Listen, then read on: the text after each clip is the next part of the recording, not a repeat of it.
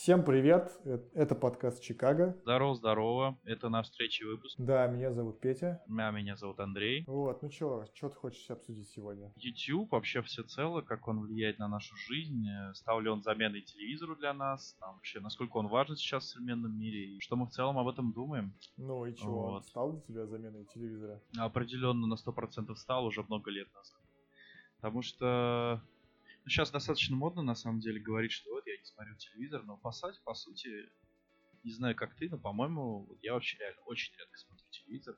И весь контент, э, видеоконтент больше такой, я смотрю, конечно же, на ютубе. Блогеров, э, в основном блогеров.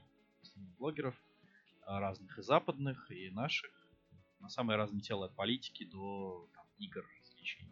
Ну вот. Поэтому, по сути, это стало заменой ну вот то, что ты говоришь, что ты не смотришь телевизор, как бы ты не смотришь просто в экран телевизора или ты не смотришь телевизионную сетку, потому что, допустим, мне кажется, знаешь, когда люди говорят, что я, я типа не смотрю телевизор, то это совершенно не значит, что они не смотрят телевизионный контент. Например, многие смотрят какого-нибудь там вечернего Урганта или какие-нибудь еще программы там на тот же самый там, ну не знаю, какие-нибудь совершенно разные программы, которые они, им нравятся.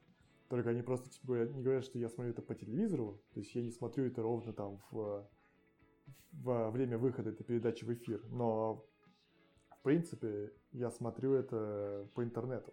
Хотя получается то же самое, что как ты смотришь телевизор. Да, я согласен с тем, что о чем, точнее, я понимаю, о чем ты говоришь, но я действительно не смотрю контент телевизора. То, то есть как, очень-очень мало. То есть я смотрел вечерного Урганда просто когда мне был интересен какой-нибудь человек, допустим, э, или какая-то ситуация, и я смотрю, ой, на ютубе вбиваю там, а там одна из э, предложенных мне видосов, это, ну, пару, пару таких выпусков я, наверное, посмотрел, в принципе. Но не могу сказать, что я регулярно захожу. А, к своему стыду, раз уж мы об этом заговорили, как стыду, смотрю, мне норм периодически. Но я начал смотреть э, продукты телеканала Ю, женского вот этого канала. Ну вот, ну что-то Лера меня что-то подсадил на эту тему. А там всякий трешак происходит насчет того, что всякие там а, постановочные шоу, там где кто-то разведен, там, ну что-то такое, короче. Ну вот, вот такое просто чисто по угару могу посмотреть. Но, в принципе, телевизионный контент не смотрю. Ну вот, я, собственно, об этом говорю, что как бы люди говорят, что они телевизор не смотрят, но на самом деле они его смотрят. Просто они его не смотрят именно по телеку. То есть, как бы, даже сериалы, которые все любят, они же тоже, по сути дела, более, больше, телевизионный, больше да. телевизионный контент, чем, чем э, интернет-контент. Хоть, конечно, они сейчас, их можно посмотреть на любой платформе, то есть там на телефоне, на планшете, на телевизоре, но, по сути дела, как бы ты можешь смотреть их, э, ну, то есть и в ну да, выпуск, эфире. выпускают их, да, выпускают их каналы, и, соответственно, это все равно телевизионная штука, поэтому и называют их до сих пор ТВ-сериал. А, да, это понятно. Ну, сериалы, мне кажется, это немножко исключение, потому что это, это все-таки, конечно, продукция телевидения, но она уже сейчас на таком, ты понимаешь, даже считает уже просто фильм. Ну, по крайней мере, западный, это точно. Ну и наш, в принципе, ну, на самом деле, то, что сейчас просто так модно снимать такими, мне кажется, большими эпизодами, потому что кстати, а вот, вот почему сейчас так можно снимать такими большими кусками? Ну, то есть, типа, чтобы тебя... А, видимо, это просто, видимо, это просто мода, потому что, я не знаю, потому что почему у нас сейчас фильмы стандартно, вот те же какие-нибудь, ты заметил, что какие-нибудь боевички там, или просто какие-нибудь проходное попкорновое кино еще в середине, там, в начале-середине двухтысячных Обычно это стандартные полтора часа, а сейчас практически все фильмы, там, Марвел, ну вот эти все попкорновые фильмы, они все длятся минимум два часа а то и три. А, видимо, люди лучше... Да, то есть как бы сериалы сейчас заменяют как наверное, фильмы, и поэтому есть возможность как-то больше раскрыть персонажей, поэтому каждая серия длится подольше, и, собственно, наверное, это даже уже не... Можно рассматривать не как сериал, а как, наверное, такой гигантский фильм, который разбит просто на куски, потому что это уже, наверное, больше как... То есть современные сериалы, они, наверное, больше как фильмы снимаются потому что вот обычный вот этот хронометраж, типа там 25 минут, которые укладываются в полчаса вместе с рекламой, я уж такого давно не видел. Это осталось, по-моему, только в ситкомах, в комедийных каких-то вещах. Ну вот да, да, да. То есть последний такой сериал, который я смотрел, наверное, была «Клиника». Но он комедийный. Ну да, да, да. Вот, но за счет Ютуба я считаю, что... То есть я бы не сказал, что он полностью заменит телевизор, потому что, разумеется, в телевизоре останутся те люди, которым удобнее смотреть этот контент, принимать его с помощью телевизора. Плюс, конечно, еще, мне кажется, далеко не все переходят на, ну, то есть на площадку Ютуба, чтобы что-то смотреть. Но еще, кстати, говорят, что замена телеку на самом деле и, мол, YouTube, он более свободный, и он там отличается, как, не знаю, независимый какой-то, еще что-то. На самом деле сейчас очень много начали, знаешь, YouTube в основном начинался вот с блогеров, которые просто, знаешь, в одиночку решили там перед, перед своей стеной там что-то начать записывать. Ну вот. А сейчас это часто появляется просто туда сразу приходит продакшн целый или организовывает продакшн специально. И там команда у них большая, и они уже вкладывают деньги. По сути, форматы которые они используют, и вообще подача там и прочее, очень похожи на телевизионный, по крайней мере, в, в российском сегменте. По сути, как, как будто он переме... телек переместился во многом в YouTube все равно. Ну да, но все равно это не тот формат, который они начали. Все равно это некая смена. И, допустим, если ты, мне кажется, на YouTube-шоу а, им легче поменять формат, то есть они смогут это сделать быстрее, плюс еще как бы аудитория, для которой они делают этот, форм, этот сам свои шоу, им, э, им легче с ними быть на связи, и поэтому... Ну, у них фидбэк, да, да фидбэк постоянно. идет постоянно, и поэтому как бы само шоу, оно может меняться очень кардинально там в течение там двух, там трех серий, поэтому она на телеке, конечно, это невозможно. С другой стороны, конечно, в телевизоре... Телевизор...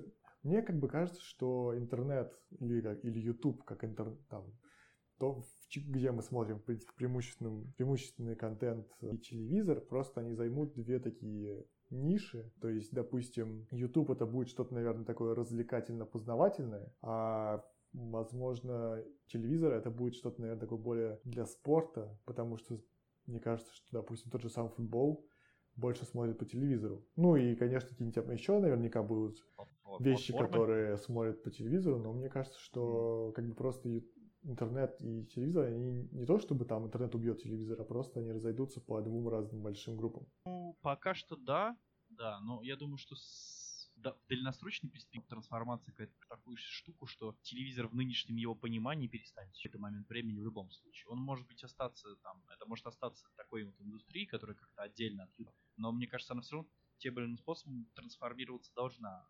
Я не думаю, что через, условно говоря, сто лет люди также продолжат смотреть э, программы по расписанию? Ну, наверное, по расписанию да, потому что даже, наверное, большинство каналов уже имеют свои какие-то приложения даже на телевизорах, поэтому ты можешь как бы взять, включить любую программу, когда ты захочешь. Но с другой стороны, мне кажется, вот, допустим, я иногда люблю, то есть э, я не буду здесь как говорить, как все, типа, что я не смотрю телевизор, как бы я иногда его включаю, вот, и мне иногда нравится, что ты можешь просто взять пульт, включить телевизор, там, полистать два канала, и, допустим, ты просто находишь какой-то фильм или программу, которая идет фоном, а ты можешь что-то правильно делать. То есть я не всегда хочу, чтобы там какой-то какая-то передача какой-то контент, именно вот я хочу сесть его и смотреть, я хочу просто слушать его фоном. И хочу, чтобы я не думал о том, что я буду там смотреть, я хочу, чтобы просто кто-то мне вот там давал что-то и все. Да, я понимаю, о чем ты. Кстати, то, что мы сейчас делаем, подкаст, я, например, предпочитаю использовать подкасты, чтобы ну да. Но да. я тебя понимаю, Или да. радио. Я, я тебя понимаю. Радио тоже да. как бы, вот в этом плане спасает. Но YouTube э, еще такая вещь, что на телевидении, мне ну, во-первых, проще, а во-вторых, его и сейчас больше. Контента про, ну, какого-то более серьезного в том отношении, что, ну, там, какая-то экономика, политика, то, что, мне кажется, YouTube, э, там, конечно, есть э, политические все, но мне кажется, в основном все-таки развлекательный ты согласен? Ну, я, ну, конечно, развлекательный контент, мне кажется, он как бы все равно преимущественно будет э, везде доминировать, потому что это то, что смотрят практически все. Я не говорю там то, что развлекательный контент, там какой-нибудь Орел и Решка, Вечерний Ургант, это еще и все вот эти программы про э, там недобитых каких-нибудь дочерей, изнасилованных матерей и все такое, но это как бы все в общем развлекательный контент, который приносит, наверное, наибольший э, доход вообще людям, которые занимаются продакшеном, наверное. Вот. Поэтому новости это тоже такой как бы сегмент, он немножко, наверное, меньше, чем, чем все это остальное. Но на самом деле, мне кажется, что э, новости, наоборот, уйдут, они уже, в принципе, все в онлайне, потому что ну, то есть нет смысла сидеть ждать какую-то новость до 7 часов вечера, чтобы посмотреть ее в новостях, когда у тебя уже там везде все уже пушится, все приложения уже орут там, что что-то случилось там, так что на самом деле мне кажется, что новости, они как раз быстрее всего переходят в онлайн, потому что это быстрее. Ну да, но это для нас, потому что мы это понятно, те, кто мониторит хотя бы немного, те, кто хоть немножко интересуется новостями в принципе, то да, конечно же, на ресурсы, там в интернете все уже, как только новость появляется в интернете, тут же. Но э, есть же еще пласт людей, которые целенаправленно-то этим не интересуются, допустим, работают, знаю, приходят после работы, включают телек, а что-то у них идет, идет, а потом включаются новости. Они узнают что-то из этого.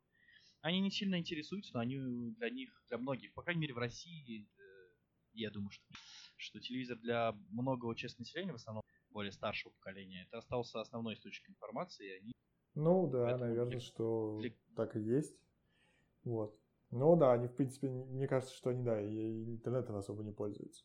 Ну, может быть, как раз, вот, знаешь, это телевизор не то, чтобы он доживает для этих людей, а так бы еще связывает нас с тем временем, когда вот есть еще те люди, которые, знаешь, которые смотрят обычно все именно по телевизору или из радио получают. Вот. Но по идее, как бы все больше и больше все уходит, наверное, в онлайн, и остаются какие-то просто какая-то часть э, того, что создается именно по телевизору. Консервативной публике, да, которые его смотрят. Ну, э, да, ну, и, ну давай, э, какие каналы ты вообще смотришь? А, ну как, перечислять все я, наверное, не буду. Ну скажи, допустим, вот, ну что у тебя, что ты вообще Вот я регулярно, регулярно, практически каждый день я смотрю, например, есть отличный человек такой, Стас как у него три, что ли, канала или четыре канала, это не суть. Короче, он ежедневно выпускает ролики, ежедневно, по два ролика, минимум по два, про технологии, там, гаджеты всякие. Мне кажется, он ёбнут. А, ты его знаешь, да? да? А, ну, в каком-то смысле он ёбнутый. Мне кажется, но... он ёбнутый вообще на голову, и потому что, что не ролик, его все обижают. Я его пару раз смотрел, просто, и, то есть я как бы вбил, по-моему, там какой-то, хотел посмотреть обзор на какой-то телефон или на компьютер, не помню уже. Просто пол ролика он мне рассказывает, как какой-нибудь там другой блогер его обидел, что там кто-то что-то написал ему в комменты, кто-то сказал ему, другому блогеру, чтобы э, с этим Стасом больше рекламы никто не делал. И, короче, просто... Ну, это, кстати, жесть. правда. И, и я такой, как бы, ты же вроде а, как бы снимаешь о гаджетах, нахрена, нахрена мне вся эта информация? Ну вот. Не, а он такой человек, что он не только про гаджеты снимает. У него есть отдельный канал еще Макс Пауэр, где он разбирает там всяких других блогеров и этот канал, по-моему, популярнее, чем его канал. Ну вот, но он такой, да, он со своими штуками, но мне он как раз этим нравится, тем, что мне нравится срач. Ну вот, кстати, да, это, вот. собственно, как раз это и есть фишка, наверное, развлекательных программ, потому что здесь, получается, он с одной стороны, он ёбнутый, с другой стороны, он, получается, расширяет, наверное, свою аудиторию, которая хочет смотреть не только просто тупо занудные какие-то рассказы про гаджеты, но и вот эту всю э, грязь про каких-нибудь там блогеров, что типа вот он там... Да, но при этом нельзя сказать, что он... Да, я понимаю, да, но он при этом он не то чтобы он плох в том, чтобы обзывать гаджеты, он при этом очень доскональный и четко все Там у него обзоры каких-нибудь процессоров, которых, по-моему, никто не делает, вообще, кроме него, по крайней мере, в России. Там по 40 минут их мало кто смотрит, но тем не менее он их делает, разбирается во всем. Ну, я согласен. Наверное, может быть, он хорош в этом, но то, что вот лично я не очень люблю, когда начинается вся вот эта вот, э, вот этот весь срач. И мне он как бы не нужен, потому что я но мне все равно на это. Вот. Если, если хочу послушать про какой-нибудь срач, то я какой-нибудь другой канал включу и буду... Это... Вот. Ну а что, какой еще? А, что, регулярно я смотрю Angry Joe Show, это из... Это американское... В основном про игры, но он еще и про фильм. У него практически, ну, там несколько раз выходит шоу «Последние новости», где они обсуждают там втроем с его игровые новости. Такие каналы смотрю. Что еще смотрю? Ностальджи Критика, может, ты его знаешь, тоже Америка обозревает фильмы, очень смешно, кстати. А, что еще? Обломов, ну, ты его знаешь прекрасно. Обломов очень люблю. Хотя не все такие штуки. Ну, каналов достаточно много. У меня где-то 60 подписок. Вот. Еще люблю обзоры на всякие старую, старую тех. То есть, типа, как техноблогер, но типа про старину только что-нибудь там про какие-нибудь старые мобилки, там вот есть канал э, Кирилла Рейфера, у него подписчиков немного, 1050, вот, КМ Reviews еще на эту тему, в общем, я, в принципе, люблю обзоры на всякую А ты что скажешь? А, ну, на самом деле, для меня, так как я сейчас живу не в России, то преимущественно для меня сейчас YouTube является таким, э, э, такой копилкой для э, радиоэфира, потому что я люблю слушать радио. Ну, я в Москве слушал радио, там, допустим, когда в машине ехал или там, не знаю, работал, у меня все время было радио в наушниках. И сейчас этот радиоэфир из-за того, что он для меня играет слишком рано или слишком поздно, то преимущественно я слушаю разные типы передачи. Вот. И я слушаю много передач по «Северному дождю». Вот. Ну, по «Эхо Москвы» тоже слушаю. Вот. А так еще я смотрю каналы.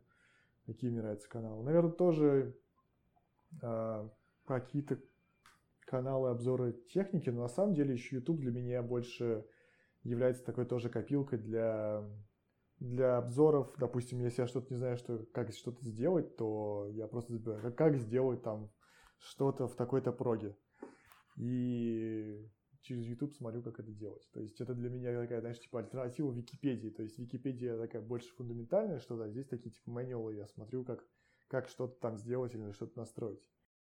Ну да, то, что туториалом называется. Ну да, туториал. Да, ну это, это понятно, но я просто это не рассматриваю, я тоже, естественно, этим занимаюсь, просто я не рассматриваю это как отдельный, как бы, типа, то, что я смотрю, потому что обычно это всегда разные люди, я просто на рандоме вбиваю в поиск то, что меня интересует сейчас, кликаю на самое релевантное видео и смотрю его. Ну да. Потом про этого человека не, не вспоминаю обычно. Ну, да, да. Но с другой стороны, как бы если ты сравнишь телевизор и YouTube, то на самом деле вот как раз YouTube в этом плане, он на самом деле очень кардинально поменяется, потому что здесь вообще не нужно, ну, то есть обычно если в телевидении кто-то, если кто-то хочет что-то рассказать, как нужно что-то сделать, это очень большая программа, обычно там какой-то документальный фильм двухчасовой или там что-то кто-то хочет ну, да, написать. да, а здесь да. ты просто любой чувак может сесть записать какой-то туториал, и ты спокойно mm-hmm. можешь его посмотреть. Ну а так что еще? Ну, ну, разумеется, наверное, как и все, я смотрю Дудя. Вот. Еще, наверное, я раньше слушал, точнее, смотрел этого еще не Познера. И что еще, что еще? Есть разные ну, я еще смотрю... А, еще я смотрю кулинарный канал на французском. Короче, э, ну это на самом деле, по-моему, это все-таки телевизионная передача, которую они просто загрузили в YouTube. Женщина просто делает э, разные эпизоды про разные регионы Франции и что в них люди там готовят, выращивают, как они там еще живут. То есть для меня это довольно интересно, потому что как бы через, через еду ты познаешь как бы саму страну.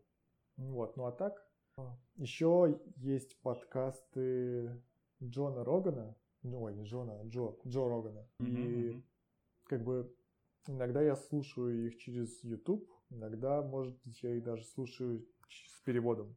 Вот, когда я не совсем понимаю все, что он говорит на, mm-hmm. там, на своем подкасте. Вот, так что примерно так. Ну, кстати, Джо Роган интересно, что упомянул. Мне Дрюн его советовал послушать этот подкаст. Я что-то как-то... Да. Сейчас мне напомню. Ох, ох, забыл про это. Надо будет посмотреть. Ну, это тот, кто записывал с Илоном Маском. Да, там на самом деле дофига подкастов. Там просто я сижу, и у меня, по-моему, чуть ли не два подкаста в день вылезают на телефоне, что он там записал. Вообще какой-то маньяк. Вот. Ну и там, на самом деле, у него очень много интересных гостей, совершенно разные темы. И вот с, с одной стороны, мне кажется, что наш подкаст тоже должен как-то стремиться примерно такому же, чтобы это был не просто такой треп о чем-то, но и чтобы люди узнавали побольше. А у него в подкасте много чего узнаешь. Ну, в плане, там довольно много крутых чуваков приходят к нему и... Ну, вот в этом-то и дело, что когда ты приглашаешь чуваков, они рассказывают тебе про то, что они делают, про, про их жизнь, про какие-то вещи. А, это, конечно же, естественно, это освежает, и, естественно, узнать что-то новое. Можем ли мы пригласить кого-то известного? Мы можем пригласить кого-то из наших знакомых друзей. Ну, нам не обязательно приглашать кого-то известного, нам можно просто приглашать какого-то человека, который может нам о чем-то рассказать интересно. Плюс мы сами еще можем много чего интересного рассказать, потому что мы же тоже с тобой как бы являемся профессионалами в своих сферах. Поэтому я считаю, что мы можем. Ну, хорошо, хорошо. Вот. Что там, какая у тебя дальше? Хотела о чем-то поговорить? Тема такая достаточно расплывчатая.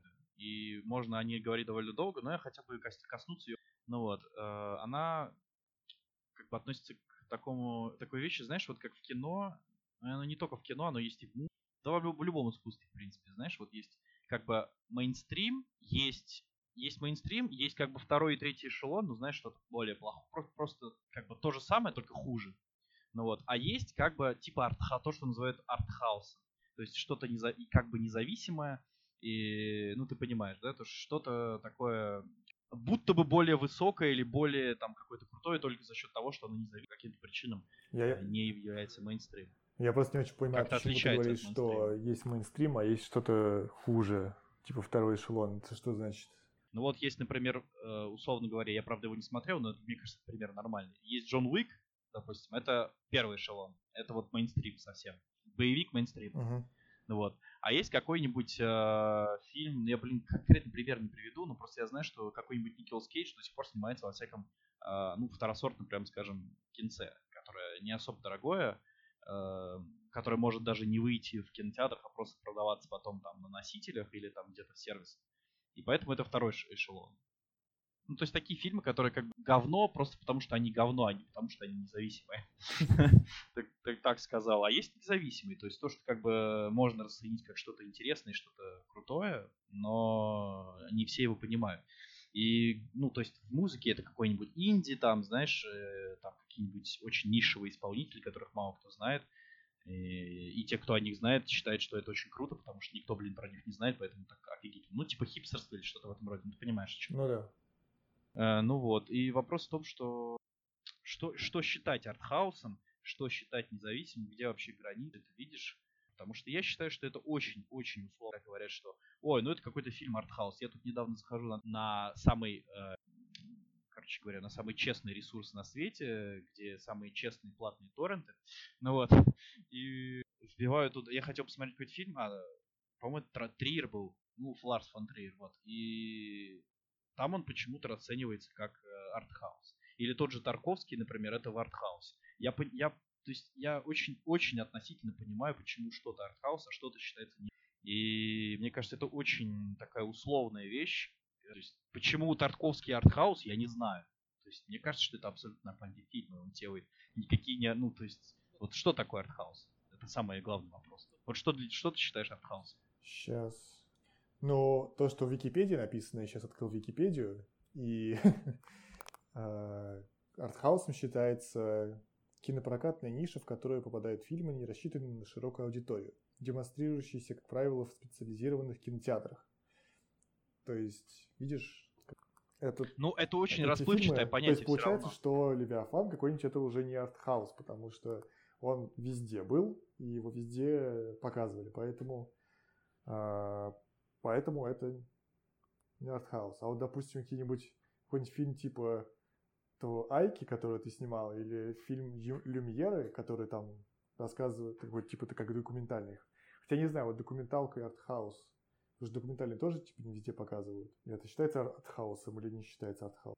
Вот. Но по сути дела, наверное, да, я соглашусь в какой-то степени с Википедией, что, наверное, это такое так как артхаус, наверное, не рассчитан на широкую аудиторию, он не показывается везде. И плюс, наверное, он снят, наверное, с более какими-то, ну, не знаю, именно более непонятными приемами для обычного зрителя. Потому что обычный зритель не готов воспринимать, там, не знаю, допустим, подачу таким способом. Ну, то есть вот эта сама формировка, мне кажется, на Википедии, она тоже достаточно расплывчатая, потому что, типа, что считать фильмом, который не рассчитан на, на всеобщий показ?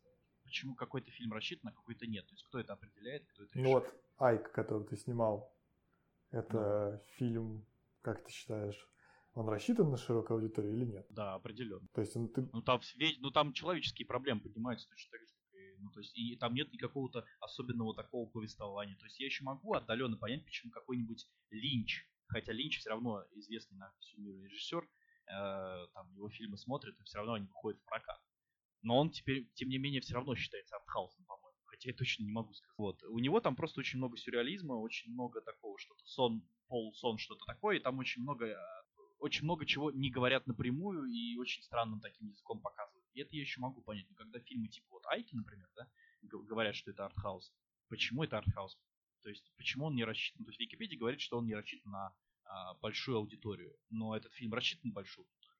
Точно так же, как и какая-нибудь там, ну, та же кислота. Ну, хотя кислота плохой пример, потому что она вышла в кинотеатр, считает э, Я видел фильм «Женщина в кадре».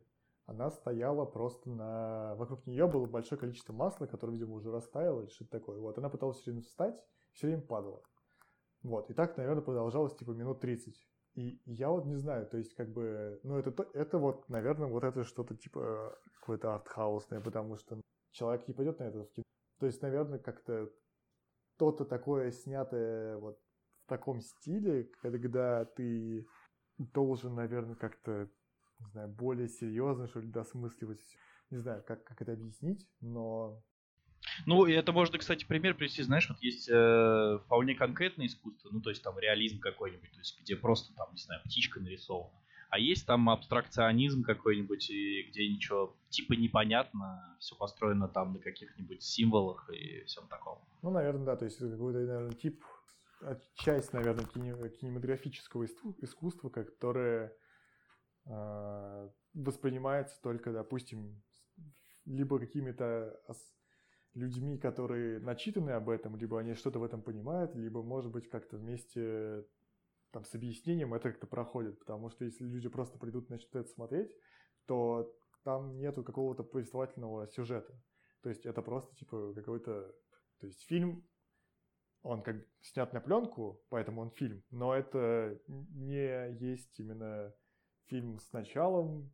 А да у него нет четкой драматургии. Да так скажем. Ну, точнее, даже не четкой, а такой, который как бы общепринят. Да, я с этим согласен. Просто еще много фильмов часто называют артхаусом, хотя они артхаус как-то не очень являются. Потому что есть фильмы реально обычные, но при этом они все ну как бы. В общем. Ну так от тебя артхаус это что? Или что такое мейнстрим для тебя? Я просто считаю, что вообще вот это разделение на артхаус и не артхаус, оно достаточно искусственно. Я понимаю, о чем ты говоришь, но это не, это это не мешает э, э, этому фильму оставаться фильмом и не мешает этот фильм. Это будет не такой, это будет совсем не такой прибыльный фильм. Мстители, условно говоря. Но просто я бы не стал это отделять одно от другого. Проблема в том, что как бы, индустрия так устроена, что невозможно это не отделять. То есть я считаю, что фильмы того же там, Триера можно показывать спокойно во всех кинотеатрах каждый день то, что на него ходить особо не будут, но это уж проблема народа.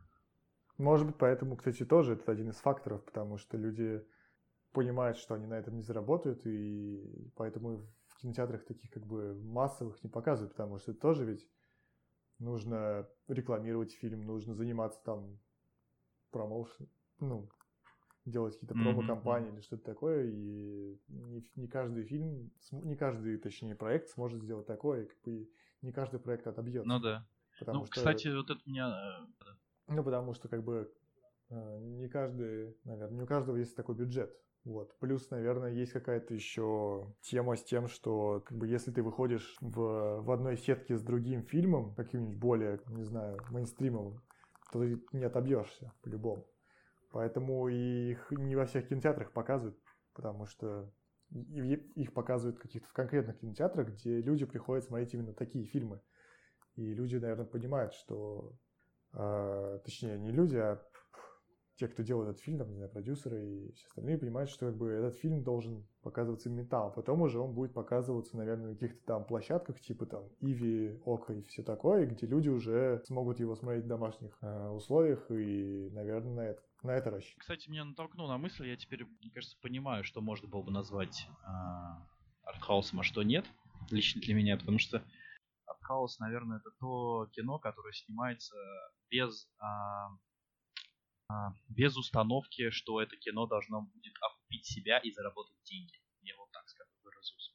То есть, э, наверное, все-таки артхаус это то, что вот не, не ставить перед собой цель заработать. Ну да, да. Что ж, ну у тебя какая-то еще тема была? Ты хотел мне что-то рассказать? У меня тема, да, была еще одна так как я сейчас живу в, в Америке, я живу, получается, не в очень большом городке, вот, и сам город, он состоит из двух еще более маленьких городков. Один называется Сидер Фоллс, это где я живу, а другой называется Ватерлоо. По-моему, в прошлом году или в начале этого года вышла статья, по-моему, в Times о том, что Ватерлоо считается самым э, худшим городом для жизни для чернокожего населения. И сейчас по этому поводу здесь происходят различные встречи, потому что люди очень озабочены тем, что их город а, действительно оказался не самым благоприятным. Вот. На прошлой неделе я был на встрече с э, комьюнити, которые представляют этот город, и там были люди из бизнеса, люди были из администрации, люди были из э, центра консалтинга, в котором я сейчас работаю, и все обсуждали то, как вообще можно справиться с этой проблемой. И сейчас э, есть один вариант, к которому они пришли. Есть компания, которая, ну, точнее не компания, а некоммерческая организация, которая сейчас находится, их офис находится в штате Мичиган, и в их городе тоже, в принципе, была такая же проблема, как у нас сейчас. И они научились ней справляться, научились работать с людьми, которым нужна, допустим, работа, потому что на самом деле, то есть плохая ситуация, она складывается из чего? Из того, что людям, э, очень, людям очень сложно найти работу, и их никто не хочет брать. То есть в зависимости там, от его э, ситуации жизненной, то есть, допустим, либо он там был, у него есть криминальное прошлое, или, допустим, он э, из неблагополучной семьи, или, допустим, женщина с, с там, несколькими детьми, им сложно найти работу. Вот, и эти люди, они набирают группу участников и начинают их обучать тем скиллам, которые необходимы бизнесу. И вместе с этим они также еще и разговаривают с бизнесом и пытаются понять, почему они не хотят брать таких людей на работу и как бы пытаются понять, допустим, если человек будет обладать такими-то навыками, то, может быть, они его возьмут на работу и все будет как бы... Для общества это будет лучше, потому что как бы люди будут при, приносить пользу, они будут зарабатывать деньги, также они будут тратить деньги в этом городе, город будет получать больше налогов и как бы начнется развитие. Вот. И для меня, на самом деле, вообще, в принципе, вся эта история была довольно интересна, потому что в России я такого не помню. То есть, чтобы вообще город э, и жители, которые в нем находятся, они как вот собирались все вместе и обсуждали такую вот проблему э, того, что вот нужно как-то решать проблему с трудоустройством, с тем, чтобы людей э, вытаскивать из такого положения. Вот, и, собственно, я хотел бы об этом поговорить, и вообще, как ты вот, ты вот мог бы видеть себя в том, в таком ключе, что ты вот как человек, как, как, допустим, житель района, который, я думаю, что ты любишь свой район, что ты вот, если ты видишь какую-то проблему, и есть какое-то, допустим, собрание, которое совершенно открыто для всех, а, готов ли ты вот, допустим, идти туда и разговаривать с людьми, и высказывать свою точку зрения, и как-то вот пытаться решить проблему. И потом как-то брать на себе какую-то ответственность за то, чтобы там что-то сделать дальше. Потому что все могут об этом, о чем-то говорить, но, в принципе, потом действий довольно мало с разных сторон. Вот, вообще, как ты считаешь, ты бы мог так? А, зависит от того, какая будет проблема. Если это проблема, которую я считаю важной, да, если эта проблема касается конкретно жилищных условий, да, каких-то проблем реальных, социальных там, но просто в силу своего, не знаю, характера, что еще что-то такое. То есть я, я готов что-то поддержать, куда-то прийти, но я не готов э, быть инициатором чего-то. И поэтому, если бы я, если бы у нас были какие-то серьезные проблемы в районе, я, например, ходил на такое собрание, у нас было собрание еще, встреча с депутатом пару лет назад нашим, я не помню, кто он был. Э, ну, короче, кто, кто-то из нашей управы. И народ собирался там, там недалеко от Лейпцига, собирался насчет того, что у нас там рядом с Лейпцигом собирались ставить, э, нас собирались ставить, э, как это называется, типа жилищник, не знаю, в общем, место, где будут жить э, гастарбайтеры, скажем так, бараки такие, ну вот. И жители были обеспокоены тем, что, ну, короче, обстановка с этим ухудшится, короче, никто не хотел, чтобы это было. И вот народ ходил разговаривать. Я там был. Меня это волновало, я пришел. Ну, вот, так что вещи, которые, которые меня волнуют, я их готов поддерживать. Что-то ходить, что-то узнавать. но инициатором таких вещей быть не готов. Э, и, кстати, такой интересная штука, что мол, ты говоришь, что э, проблема у них случается в том, что люди там с, из, из неблагополучных семей и из там, короче, с криминальным прошлым трудно найти работу, почему их не берут. Ну, по-моему, это достаточно логично. В России никто даже таких вопросов не задает. То есть, если у тебя в штампе паспорт о том, что ты сидел, то это, считай, клеймо. И когда тебе ставят печать э, паспорт, что ты сидел, это клеймо. И, в принципе, во многих случаях, не всех, конечно, Почему люди не хотят брать сидевших? Потому что велик шанс того, что они... То есть лучше взять не сидевшего, чем сидевшего, потому что сидевший может э, отчебутить что-нибудь, потому что он уже доказал, что он может быть опасен для общества. А, поэтому ничего удивительного в том, что работодатели не, не, не особо охотно хотят их брать, я не вижу. Э, поэтому... Ну, я, я с тобой согласен совершенно. Но с другой стороны, как бы понимаешь, что у каждого есть э, своя история. И совершенно не значит, что если человек, допустим, ну, либо он отсидел, либо у него есть какие-то там криминальные истории в прошлом, то, то что он как бы является э, то есть, что он остается таким... Опасным до сих то, пор. Что, то, что остается да. таким и сейчас. То есть, разумеется, как бы э, работодателю, самый большой риск для работодателя то, что он начнет с ним работать, он вложит в этого человека деньги, он, э, то есть вот эта компания, которая занимается переобучением людей, то есть она договаривается с компаниями, что эти компании будут платить там, этим людям во время обучения, а потом они также, также их возьмут на работу. Вот. Но, разумеется, компании очень тяжело на это идут, потому что они понимают, что, скорее всего, этот человек там... То есть они не могут ему полностью доверять. Вот. Но, с другой стороны, как бы ты же тоже можешь понять, что есть люди, которые действительно оказались там просто в неудачное время, в ненужном месте. Это совершенно не значит, что плохие там.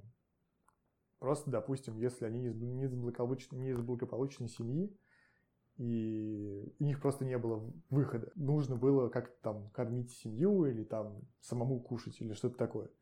Вот, поэтому я считаю, что это как бы хорошее начало, но, разумеется, здесь, конечно, масса проблем и вопросов, которые, как бы, в принципе, должны обговариваться. Вот. Но я просто к тому, что вот э, лично здесь я заметил, что люди довольно серьезно вообще, в принципе, относятся к своему городу, к своему там, допустим, району. То есть, если какая-то есть проблема, то очень много людей собирается и начинает это обсуждать хотят решить эту проблему. Разумеется, э, из-за того, что здесь люди такие очень легкие на подъем, то их, на мой взгляд, очень легко не то что обдурить, а как бы из-за того, что они очень хотят что-то сделать и совершить какое-то доброе действие, то они готовы доверять любым людям, которые пришли им помочь. Вот, или там принесли какую-то программу. И как бы это является, наверное, тоже какой-то, каким-то опасным моментом. Вот, просто на самом деле в, в Москве, я не знаю, мне кажется, что люди пока, возможно, не так сильно, не, так, не настолько активны. Вот ты, допустим, пользуешься каким-то там активным гражданином или там, э, как это называется, там еще есть сайт э, у мэрии, где ты можешь, допустим... А, мой город, по-моему, или что такое. Отправляй фотографии, где ты видишь какие-то проблемы. Да, да, я знаю. Я этим не пользуюсь, кстати. Вот этим я хочу. А, а активным гражданином я пользовался, пользовался какое-то время. Ну, это, конечно, все хорошо. А, и я понимаю, о чем ты говоришь. Просто это, мне кажется, проблема в целом наша, потому что мы отличаемся все-таки пока еще. Наше общество отличается от э, западного, и у нас очень инертная, что ли. Ну, то есть у нас в целом вообще политическая активность, и политическая, и социальная, решить проблемы своего села. Очень э, все люди, мне кажется, гораздо меньше процент людей вообще здесь, чем там, э, где бы то ни было, мне кажется, в любой западной, чем в любой западной стране, процент людей, ну, именно в процентном соотношении, вообще заинтересованы в чем бы то ни было, что касается а, вот чего-то другого, кроме их собственной жопы, простите. А, да, простите. Вот, то есть э, у нас у нас как-то пока что не принято решать вопросы таким образом.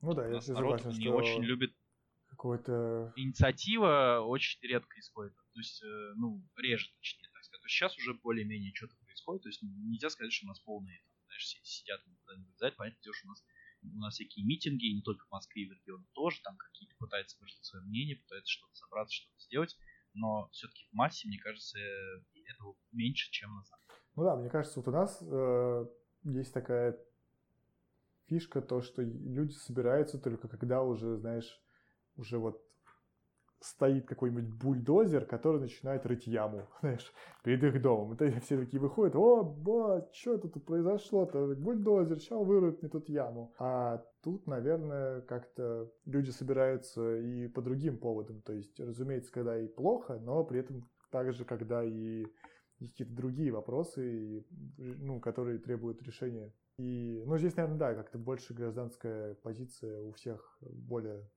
развита, не знаю. Ну да. Вот, да. как бы из... И плюс еще, мне кажется, понимание людей, мне кажется, особенно в Штатах, я, правда, там не был, но у меня такое ощущение, что там люди, может, там люди более, то есть они больше рассчитывают на себя, чем на государство. У меня такое ощущение есть. Они верят в то, что они сами, и они верят, и правильно верят, потому что они действительно могут что-то менять, и они меняют совместными усилиями что-то, то есть без участия, мне кажется, даже структуры, они могут собраться и что-то изменить у себя. Вот. А у нас, мне кажется, очень много, что вот там делают государство, и типа моя ответственность. Ну да. Это, мне кажется, да. от Советского Союза еще идет. Вот, и, ну да, да, да, то есть здесь, наверное, самоуправление намного больше развито, чем у нас, и здесь, мне кажется, никто не ждет, что если случилась какая-то проблема, то придет какой придет государство и разрулит все. То есть э, mm-hmm. все, что здесь происходит, наверное, они сами решают в большей степени, чем ждут от кого-то какие-то там решения сверху. То есть более инициативный, мне кажется, более с более четкой гражданской выражением, в общем-то, более, ну, это еще связано с тем, что, мне кажется, более индивиду, индивидуалистское, что ли, сознание, чем у нас. Мне кажется, что пока что, опять-таки, мне кажется, связано с советским периодом немножечко как-то вот на государство и на такую, ну, типа сообщество. Не то, что я сделаю для себя сам, а то, что вот мы, либо мы вместе делаем, либо государство для меня сделает. Так а какой, ну ты, ты там, вот ты там побывал.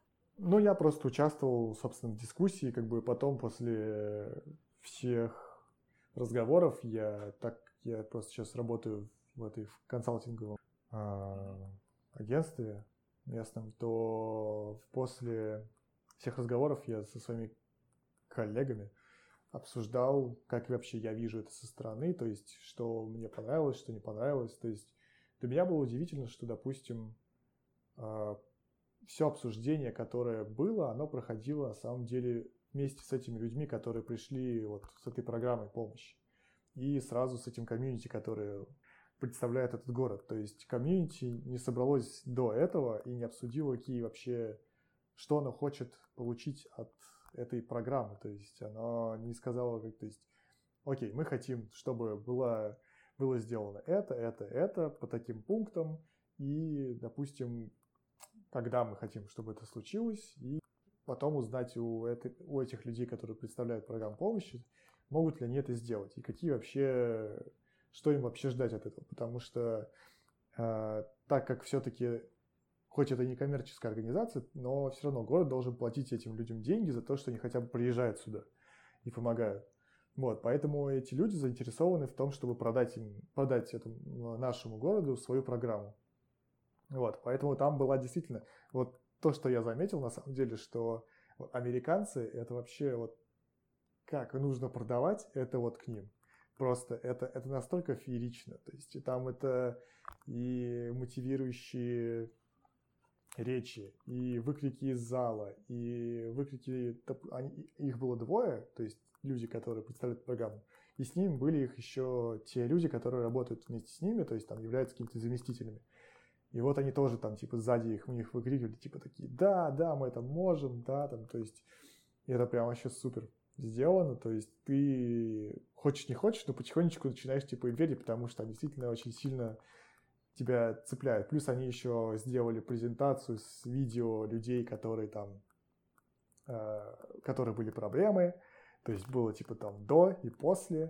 То есть там до он там страдал, то есть я не могу найти, ну там типа говорил, что я не могу найти работу, все такое. После этого он говорит, что я нашел работу спустя 6 недель после вашей программы. Там теперь я могу купить себе тот дом, который хотел всю жизнь. В общем, как обычно. И плюс еще, конечно, разумеется, они там э, показывали всякие метрики, которые они используют, то есть там, что человек, который прошел их программу и который, у которого было плохое прошлое и который осознал это и переучился, он на 200% работает лучше, чем обычный сотрудник. То есть вот такие цифры, для меня это, конечно, было очень смешно, что значит, цифры типа 200%, как они это вообще измерили, я не говорю, почему 200? И, э, то есть вот такие вот, на самом деле, штуки меня поразили, но при этом, конечно, продают они просто потрясающе.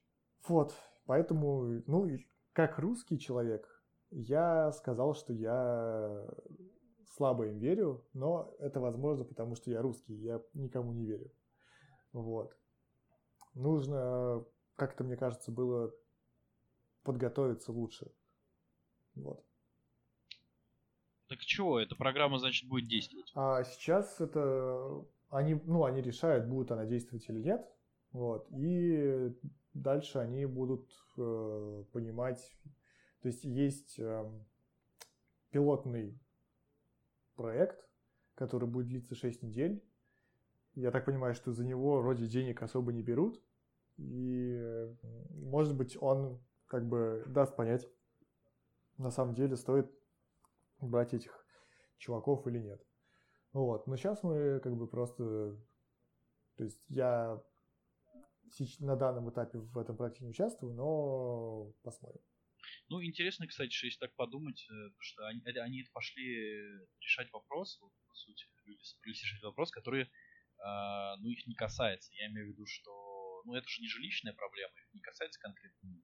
Касается какой-то части группы населения, которая вообще, по большому счету, ну, то есть, я не знаю, наверное, это плохо, но в России, мне кажется, такое мало возможно. А, что... Ну, это касается их города, то есть это касается, получается, репутации города, потому что э, как бы любой город здесь, он заинтересован в том, чтобы в него приезжали жить как можно больше людей, потому что это потенци... потенциальные, ну, вообще новые люди, потенциальные люди, которые будут платить налоги и, э, ну, вообще как бы совершать, там, не знаю, совершать покупки, то есть вести экономическую деятельность, как я понимаю, здесь.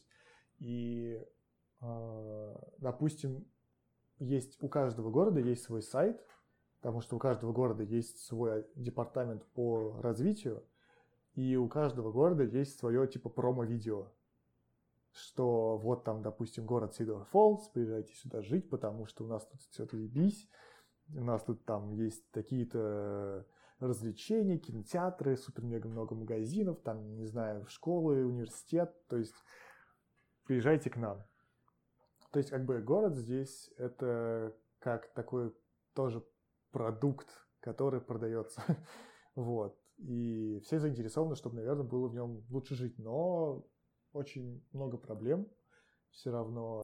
Поэтому и, а, видимо, люди не хотят. То есть, потому что если город будет, а, если уровень жизни будет хуже, то и потенциальная, наверное, стоимость даже аренды жилья будет, ну, не аренда жилья, а продажи жилья. То есть, если кто-то захочет продать свой дом, то э, цена будет меньше. Потому что чем меньше покупателей, тем как бы и предложить меньше. Кому есть, как бы спрос меньше. Вот, поэтому как бы город все-таки он такой, как бы здесь э, это не просто место, где ты можешь жить, и, но все-таки это как некий, наверное, даже вот продукт, который все-таки даже, ну, все продается, да. Ну, опять-то, вот в чем разница, у них вот так, вот в Америке вот так, да, у нас совсем не так, у нас, а, то есть, мне кажется, ну, то, что у нас все стекается из провинции в Москву и в Питер, здесь так понятно, у нас дикая централизация, и у нас нет вот этой программы, нет цели, мне кажется, даже у властей, чтобы привлекать народ в свои города. Вот, маленькие такие города, типа Сидор Фолс, только в России. Ну да, я, я тоже с тобой согласен, что большим городам, в принципе, эта программа не нужна, потому что туда и так все едут. А маленькие города, наверное, не знаю, может быть, они озабочены другими проблемами, или у них... Наверное... Есть, есть подозрение, что они не озабочены ничем. Я имею в виду власти этих городов. Ну, мне кажется, что у них просто, да, как-то нет мотивации развивать это. То есть, может быть, если они начнут развивать свои программы там привлечению жителей, то, допустим, там бюджет им выделяться особо-то больше не будет. То есть, хотя, с другой стороны, наоборот, да. мне кажется, что если будет больше, а, нужно больше каких-то под, под, потребностей удовлетворять, поэтому, наверное, бюджет должен как-то повышаться, но я не знаю. Вот, просто как бы я хотел об этом сказать, потому что меня вот это удивило. Ну, не то, что удивило, а то, что произошло за последнюю неделю со мной. И это было довольно интересно. Да, ну я, в общем-то, не удивлен, что там такое происходит, потому что я говорю, я, у меня было стойкое ощущение, даже не, не, не будучи в Штатах, у меня есть стойкое ощущение, что там люди гораздо более способны к самоорганизации и решению своих проблем совместно, и их волнуют вещи, которые там, на которые, мне кажется, закрывают глаза во многом у нас. Но еще, еще мне кажется, что у нас вообще люди, уровень жизни у нас не очень высокий, а их в первую очередь волнует, почему у нас тоже, почему у нас, у нас же люди такие пассивные, не только не потому, что они там какие-то плохие зазомбировали. И, конечно, зазомбировали, но это главная причина. Еще же, когда у тебя основная цель твоей жизни это просто выжить, просто заработать деньги и сдохнуть, блин, а это без привлечения. Там, там в некоторых местах, сам знаешь, там люди, знаешь, с врачебным образованием получают 8 тысяч рублей в месяц. Вот. И им как бы выжить, и когда ты в таких условиях, у тебя просто не остается ни сил, ни желания вообще хоть что-либо делать, кроме как выживать.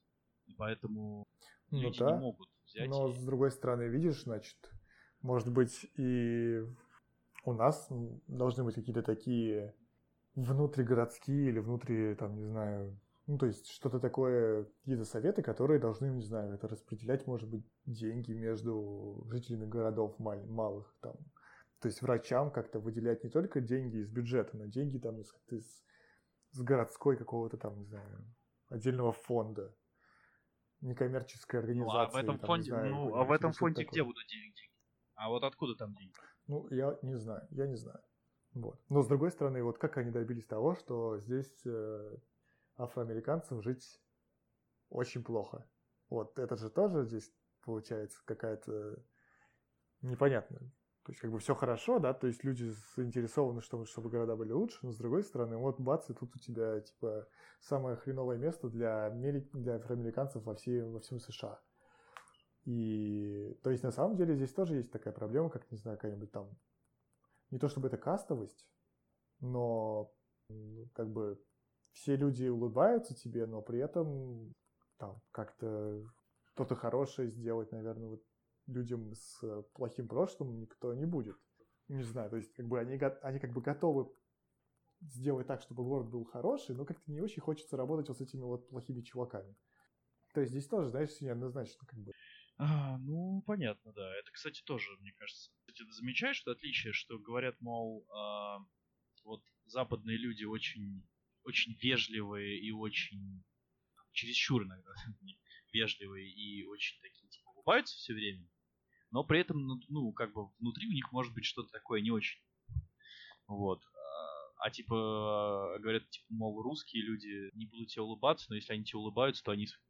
Ну, да, больше да, чем нет, потому что здесь, например, до, достучаться до человека, чтобы он что-то тебе, наверное, как-то искренне сказал, там, не знаю, что он думает или что там, о чем-то, это очень сложно. То есть они все будут говорить, что типа I'm okay, там that's fine, там don't worry и все такое, но по сути дела они, ты никогда не поймешь, что он на самом деле думает. Особенно если ты иностранец, мне кажется. Потому что э, для них э, решение этих вопросов, каких-то серьезных вопросов непозволительно, видимо, выносить на публику. Вот. И, кстати, отсюда тоже есть типа проблемы, что да, даже с тем же самым алкоголем, что они не, не готовы говорить с кем-то а, о своих проблемах, они как бы замыкаются в себе и начинают типа вбухать. Или же они идут к психологу, если у них есть деньги. Вот. И да, то есть как бы с человеком здесь, допустим, мне довольно сложно сказать, что я могу с кем-то поговорить именно по душам. Вот. Может быть, я сам такой человек, который, с которым не очень хочется говорить по душам, но Эм, вот с э, американцами я такого пока не... Есть так, как знаешь, есть типа такой small talk. Э, то ну, есть... короче, ничего глубже, вот. Да. Глубже очень сложно копнуть. Ну, знаешь, печально, может быть, наоборот, не печально, потому что, ну, э, создает, с другой стороны, создается такое ощущение, что здесь как бы все действительно, ну, не, не то чтобы они здесь счастливы, но создается впечатление, когда, когда выходишь на улицу, я могу всем улыбнуться, и мне тоже улыбнуться в ответ. То есть, когда я шел, когда иду по Москве, такого вообще, в принципе, очень да, сложно я, встретить. я понимаю, но лично для меня мне не нужно, чтобы мне нужно, чтобы если мне улыбаются, они улыбались не потому что этикет, а потому что они, если они искренне не хотят мне улыбаться, мне не нужна их улыбка. Точно так же, почему мне, я не считаю, что мне, мне совершенно плевать, улыбается мне официант или нет. Или улыбается мне человек. Мне абсолютно. Потому что он в любом случае будет улыбаться мне, то скорее всего. Ну, не знаю, мне, на, мне кажется наоборот, что если...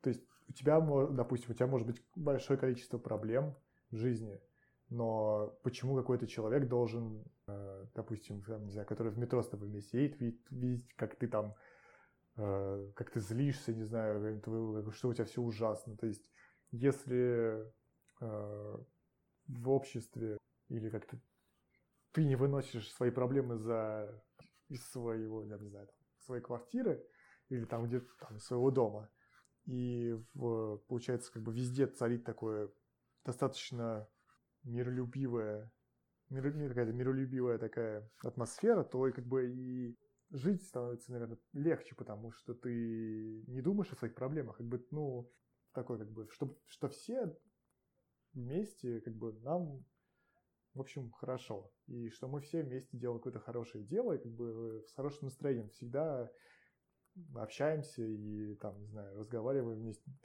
То есть мне кажется, что в этом тоже есть какая-то своя хорошая мысль, потому что когда кругом ходят угрюмые лица, тоже, знаешь, становишься очень быстро угрюм. А когда люди кругом улыбаются, почему бы... у тебя как бы машинально тоже начинает повышаться настроение, и тебе тоже хочется улыбаться. Ну да, но при этом, когда у тебя есть осознание, что вот тебе человек идет улыбается, прям искренне, видишь, он прям улыбится, улыбится, а, а потом, ну, ты при этом понимаешь, что на самом деле там все может быть оказаться все совсем херово. А тебе нужно как знать, бы... что тот человек, который тебе улыбался, что он там о тебе думает. Какая тебе разница, что он о тебе думает? Он просто, Нет, ну я просто, просто, как бы, я просто пытается автоматически... быть вежливым. И все. Просто понимаешь, когда, просто, когда ну, то есть тебе улыбаются, но ты при этом все равно можешь ждать подвоха от этого человека. Потому что, типа, потому что ты знаешь, что улыбаются все, и поэтому если человек представляет, как, может представлять какую-то угрозу, или там, не знаю, он неприятный человек, ну что-то, в общем, неприятное он может себе представлять, ты об этом сразу не поймешь, э, ну, то есть ты все равно даже будешь видеть его улыбку и будешь все равно, я, по крайней мере, так поступал, все равно бы ждал, от него, ждал бы от него что-то. То есть с, насторожен, с, бы относился. А, ну, а, а человек, который не улыбается, у тебя не вызывает настороженности? То есть ты... Как, как, откуда ты можешь знать, что, допустим, если он не улыбается, то с ним все будет нормально, ты можешь ему доверять? Он точно так же с таким нет, же... Нет, это не так, нет, просто если мне... Нет, я понимаю, да, но если мне просто, если мне здесь человек улыбается, если это, конечно, не работник какой-нибудь э, очередной, КПшки, еще чуть потом сказали, а, то это скорее, это больше шансов того, что этот человек действительно к тебе расположен, а не потому, что он так делает, просто потому что надо так делать. Ну... Потому что я считаю, что человеческие эмоции не нужно проявлять, э, потому что надо. Их надо проявлять, когда тебе действительно хочется их проявить. Ну, я, я с тобой и соглашусь, и не совсем, потому что я считаю, что для того, чтобы как-то было более-менее хорошее настроение у всех, мне кажется, можно делать какие-то такие действия именно с точки зрения знаю, этикета, так, чтобы никто никому не мешал. И чтобы один ходил, там, не знаю, ну, как бы, то есть, чтобы люди друг другу не мешали, а наоборот, чтобы жизнь как-то казалось, ну, не казалась лучше, а... а... Ну, атмосфера была проще. Ну, да, атмосфера была проще между людьми. Но, с другой стороны, мне это тоже, знаешь, напоминает этот Лего э, Муви. Когда... Ты смотрел этот мультик? Нет. А? Нет.